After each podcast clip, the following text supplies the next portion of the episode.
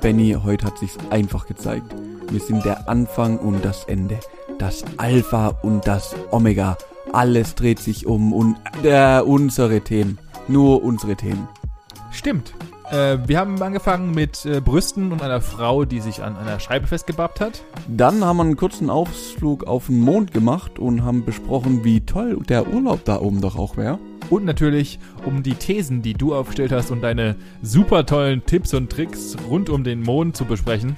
Aber zum Schluss sind wir dann doch drauf gekommen, wie praktisch das wäre, zu gewissen Zeiten da oben zu sein, oder? Richtig, ja. Und ich glaube auch, dass wir diese Zeiten gesetzlich verankern sollten. Aber ich glaube, am besten hört euch einfach morgen die Folge an.